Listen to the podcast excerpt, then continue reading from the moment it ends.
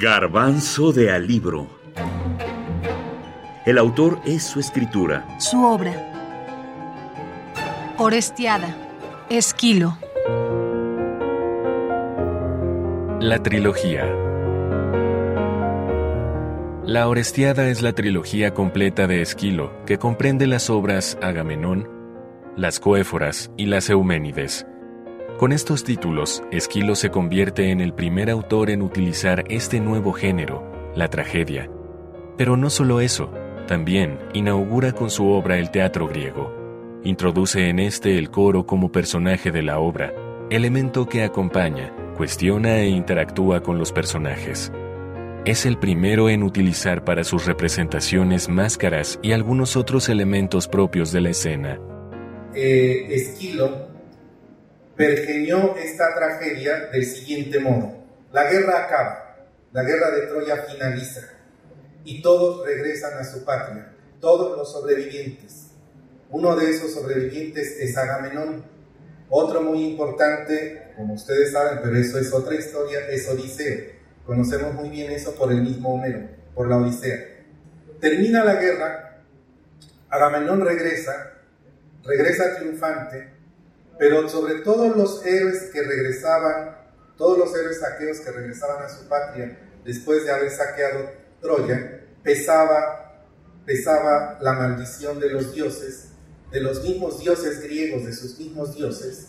Los dioses en la guerra de Troya se dividieron también en bandos, y por lo tanto los que regresaron, como Agamenón, solo regresaron para tener una muerte violenta, indigna, Nada más indigno para Agamenón que morir en la bañera de su palacio. Todo esto lo cuenta Esquilo en la Orestiada, en la primera parte, en el Agamenón.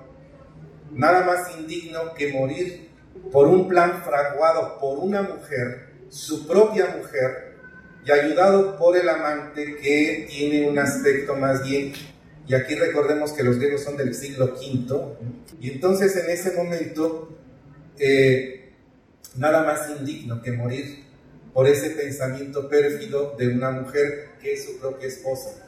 Y por el amante, y ahí me estaba quedando, que tiene, como dice nuestro autor, un espíritu femenino.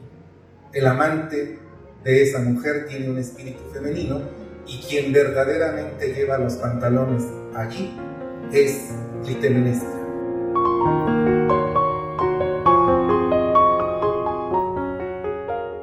La primera parte de esta trilogía es Agamenón.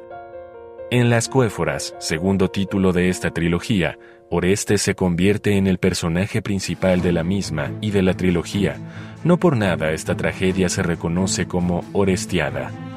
En ella, Orestes, ayudado por otro arquetipo histórico conocido como Electra, su hermana, venga la muerte de su padre Agamenón, guiado por Apolo mata primero a Egisto y luego degüella a Clitemnestra, su madre, cometiendo el matricidio que es el tema fundamental en esta trilogía.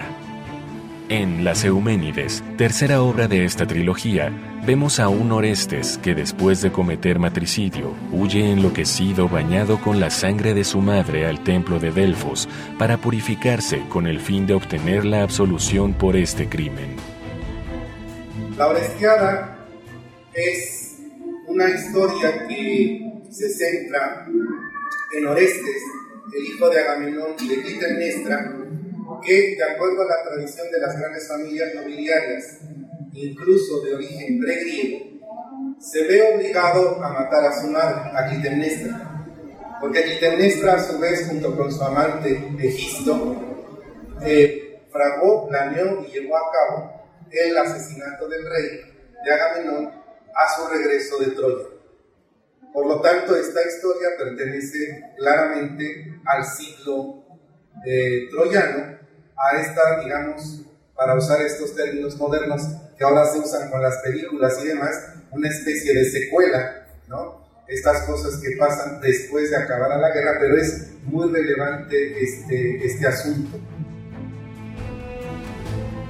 Doctor David García Pérez director del Instituto de Investigaciones Filológicas de la UNAM.